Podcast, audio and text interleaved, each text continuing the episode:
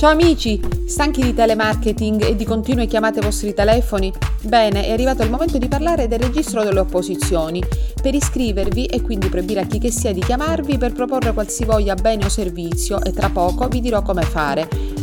Per adesso vi basti sapere che in questi giorni funziona solamente con i numeri di rete fissa, mentre dalla fine della prossima estate sarà possibile iscrivere pure i cellulari. Però dovete fare attenzione a un importante elemento.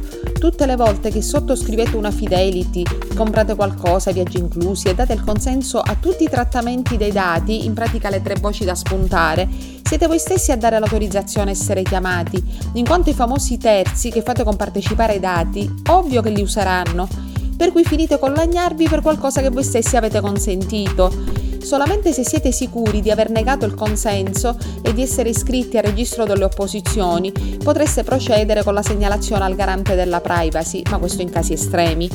Quindi riassumendo, iniziate a iscrivervi al registro delle opposizioni e poi state sempre attenti a cosa firmate.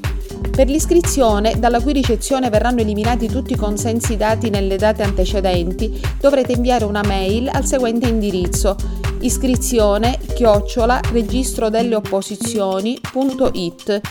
In alternativa potrete chiamare il numero verde 800 26 52 65. Ancora potrete compilare un modulo online che troverete nel sito del registro pubblico delle opposizioni, rintracciabile con qualunque motore di ricerca.